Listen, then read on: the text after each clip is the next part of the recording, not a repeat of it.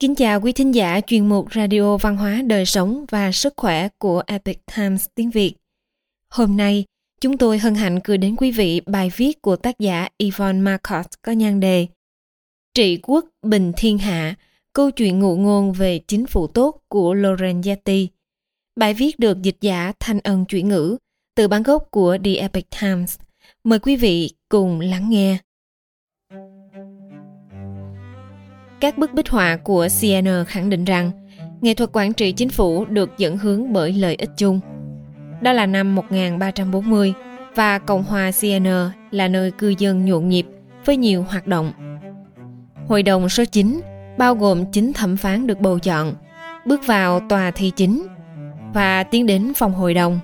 Họ tiến đến phòng hội đồng và nhìn lên ba bức bích họa lớn bằng bức tường – bích họa như những lời nhắc nhở về cách điều hành vì lợi ích chung của người dân. Cộng hòa Siena là một trong bốn thành phố thịnh vượng ở vùng Tuscany nước Ý. Các thành phố khác là Florence, Pisa và Lucca. Siena đã phát triển mạnh mẽ trong khoảng 400 năm, từ năm 1125 đến năm 1555, tự hào tuyên bố tự do. Những nhà lãnh đạo muốn bảo tồn thành phố theo cách đó vào khoảng năm 1285, họ đã ủy quyền cho họa sĩ địa phương là Ambrose Lorenzetti, sinh năm 1290, mất năm 1348, vẽ những bức bích họa trong phòng hội đồng, coi đó như những lời nhắc nhở về những gì cần thiết để duy trì sự quản trị ổn định. Khoảng giữa năm 1338 và năm 1340, họa sĩ Lorenzetti đã khắc họa câu chuyện ngụ ngôn về chính phủ tốt trên bức tường chính và hai bức bích họa khác trên các bức tường liền kề. Các tác động của quản trị tốt được minh họa ở bên trái, phía bên phải là hậu quả của việc quản trị tôi. Là người sống cùng thời với danh họa Giotto, sinh năm 1267, mất năm 1337.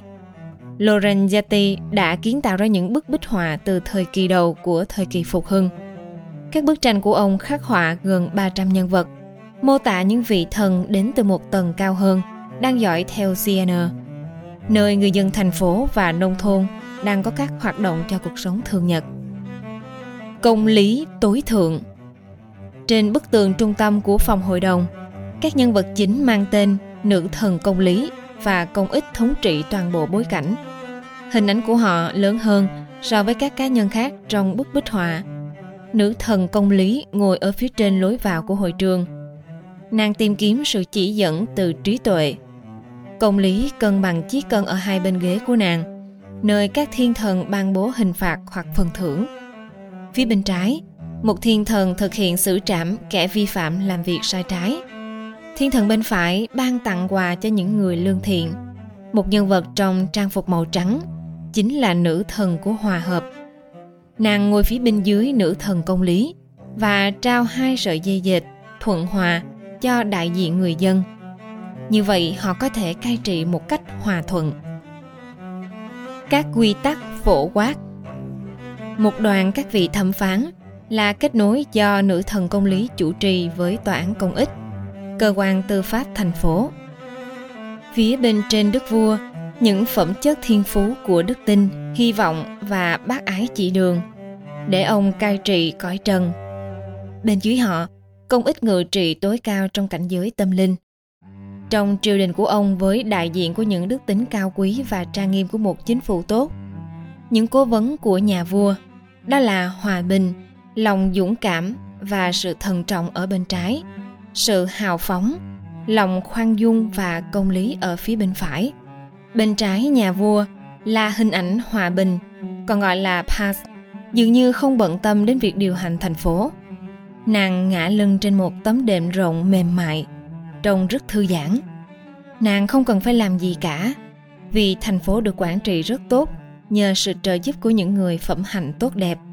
Bên dưới tấm đệm là chiếc áo giáp mà nàng không còn cần sử dụng nữa và chiếc áo giáp đã chuyển đổi từ màu bạc sang màu đen. Câu chuyện về chính phủ tốt ở phía bên phải của chuỗi bích họa được vẽ tỉ mỉ của họa sĩ Lorenzetti, cho chúng ta thấy điều gì sẽ xảy ra khi việc quản trị tốt được thực hiện. họa gia Lorenzetti hiểu rõ phố nơi mình đang sinh sống. Các hình ảnh đại diện cho những biểu tượng tốt đẹp của thành phố chỉ mới ra đời từ thời kỳ Trung Cổ. Sự náo nhiệt của giai đoạn đầu thời kỳ phục hưng đang đến, gần như được mô tả trong bức bích họa. Những ảnh hưởng của việc quản trị tốt. Đây là một khung cảnh vui nhộn, người dân đang nhảy múa trên đường phố, một đám cưới đang diễn ra long trọng và mọi người đang có một cuộc sống tốt đẹp. Khắp mọi nơi tràn ngập sự thịnh vượng, nhộn nhịp và hạnh phúc. Vị họa sĩ đã chia hai bức bích họa thành hai phần. Khung cảnh thành thị ở bên trái bức tường và khung cảnh vùng nông thôn trù phú ở phía bên phải. Thành phố vừa nhộn nhịp vừa xinh đẹp. Cư dân ăn mặc đẹp đẽ. Nam nhân làm việc cần mẫn xây dựng thành phố. Những con la vận chuyển các sản phẩm nông sản từ vùng trồng trọt. Trẻ em chăm chú lắng nghe giảng bài trong lớp học nhiều chi tiết ở khắp thành phố thể hiện rằng đây là nơi giàu có và thịnh vượng. Hàng hóa tràn ngập các cửa hàng, người ta ung dung ngồi trong các quán bar giống kiểu quán cà phê. Một người phụ nữ tưới hoa trên bệ cửa sổ và một chú chim hót líu lo qua khung cửa sổ đang mở. Họa sĩ Lorenzetti đã mô tả một cách chân thực cuộc sống của thành phố Siena. Và bối cảnh này kết hợp hoàn hảo với khung cảnh kỳ vĩ của vùng nông thôn Siena. Một dòng nông sản thường xuyên vận chuyển qua các cửa ngõ của thành phố. Vị họa sĩ bao phủ những ngọn đồi nhấp nhô của Siena với đủ loại cây trồng và vườn cây ăn trái. Việc quản trị tốt Các văn nhân và triết gia từ lâu đã nhận ra tầm quan trọng của một chính phủ đức độ có thể họa sĩ Lorenzetti và các thẩm phán Siena đã nghe theo lời khuyên của nhà triết học lỗi lạc người Hy Lạp. Triết gia Socrates kể lại quãng thời gian trải nghiệm của ông khi còn ở thành phố cổ đại Athens. Ông nói rằng, chính phủ hoạt động hiệu quả nhất khi được quản trị bởi những người có năng lực, trí tuệ và phẩm hạnh tốt nhất, đồng thời có sự hiểu biết đầy đủ về chính bản thân họ. Nhiều thế kỷ sau, Thomas Jefferson, vị chính trị gia và tổng thống thứ ba của Hoa Kỳ, đã nhắc lại những lời của Socrates cũng như các bức bích họa trong phòng hội đồng của Siena. Tổng thống bày tỏ quan tâm đến cuộc sống và hạnh phúc của người dân chứ không phải là mang đến sự phá hoại đối với họ đó là mục tiêu tiên quyết và duy nhất của một chính phủ đức độ ngay cả cho đến ngày hôm nay người ta vẫn tìm kiếm câu trả lời trong các bức bích họa của Lorenzetti. Trang web Organic Cities đưa ra những kết luận sau. Sự thịnh vượng thực sự mà người họa sĩ nhắc nhở chúng ta có thể đạt được nếu nông nghiệp, nghề thủ công và thương mại được phối hợp và bổ trợ cho nhau. Nếu thành phố và nông thôn có được sự tương tác với nhau, chỉ khi đó, sự bùng nổ của các công trình kiến trúc nguy nga tráng lệ sẽ hình thành và chỉnh trang thiết kế đô thị. Chỉ khi đó, những ngôi nhà khang trang, các cửa hàng, trường học, đường phố mới được tập trung các tầng lớp nhân dân đến làm việc, giao lưu và vui chơi giải trí. Chỉ bằng cách tôn trọng nhịp điệu yên bình của các tiết khí, vùng thôn quê vốn được con người hình thành để nuôi dưỡng một số lượng dân chúng ngày càng gia tăng mới có thể đảm bảo sự yên tĩnh cho môi trường sống hoặc làm việc cũng như những sinh hoạt trong khung cảnh thanh bình quanh họ. Năm 2020, tổ chức quản trị Lorenzetti được thành lập nhằm mục đích khôi phục một chính phủ quản trị hiệu quả. Họ có kế hoạch thực hiện điều này bằng cách truyền tải những ý tưởng về các bức bích họa độc đáo của Lorenzetti cho thời đại của chúng ta và từ đó giải quyết các vấn đề hành chính của các thành phố lớn.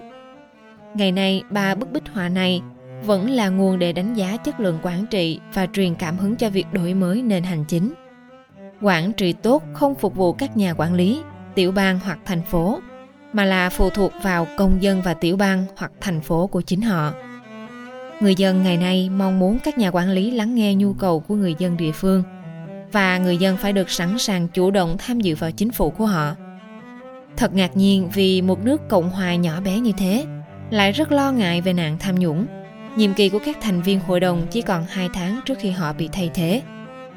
Trong bức bích họa trên các bức tường bên trái, họa gia Lorenzetti mô tả chủ nghĩa cơ hội chính trị và việc coi thường lợi ích chung là những nguyên nhân chính dẫn đến việc quản trị tồi và là các nguồn gốc của chế độ chuyên chế. Và trung tâm bức tranh là hình ảnh của tyranny, một con thú có sừng màu đen bọc thép, tối tăm, có thể khống chế hành vi con người. Dưới chân con thú là hình ảnh của hòa bình bị trói buộc và hạ gục. Trong bức tranh trung tâm, một nhân vật nắm giữ hòa bình bằng một sợi dây, trái ngược với sợi dây của sự hòa hợp, bắt nguồn từ công lý. Một xã hội có sự quản trị tồi tệ đã đi đến hồi kết với viễn cảnh tối tăm. Khi một nhà độc tài cai trị xã hội, sẽ không thể có sự thịnh vượng hay hạnh phúc. Sau cùng, một sự quản trị đức độ cần dựa trên nền tảng đảm bảo hạnh phúc của tất cả mọi người trong môi trường mà họ sinh sống. Quý thính giả thân mến, chuyên mục Radio Văn hóa Đời Sống và Sức Khỏe của Epic Times tiếng Việt đến đây là hết. Để đọc các bài viết khác của chúng tôi, quý vị có thể truy cập vào trang web epictimesviet.com. Cảm ơn quý vị đã lắng nghe, quan tâm và ghi danh theo dõi kênh. Mến chào tạm biệt và hẹn gặp lại quý vị trong chương trình lần sau. Kính chúc mọi điều bình an và tốt lành đến quý vị cùng người thân.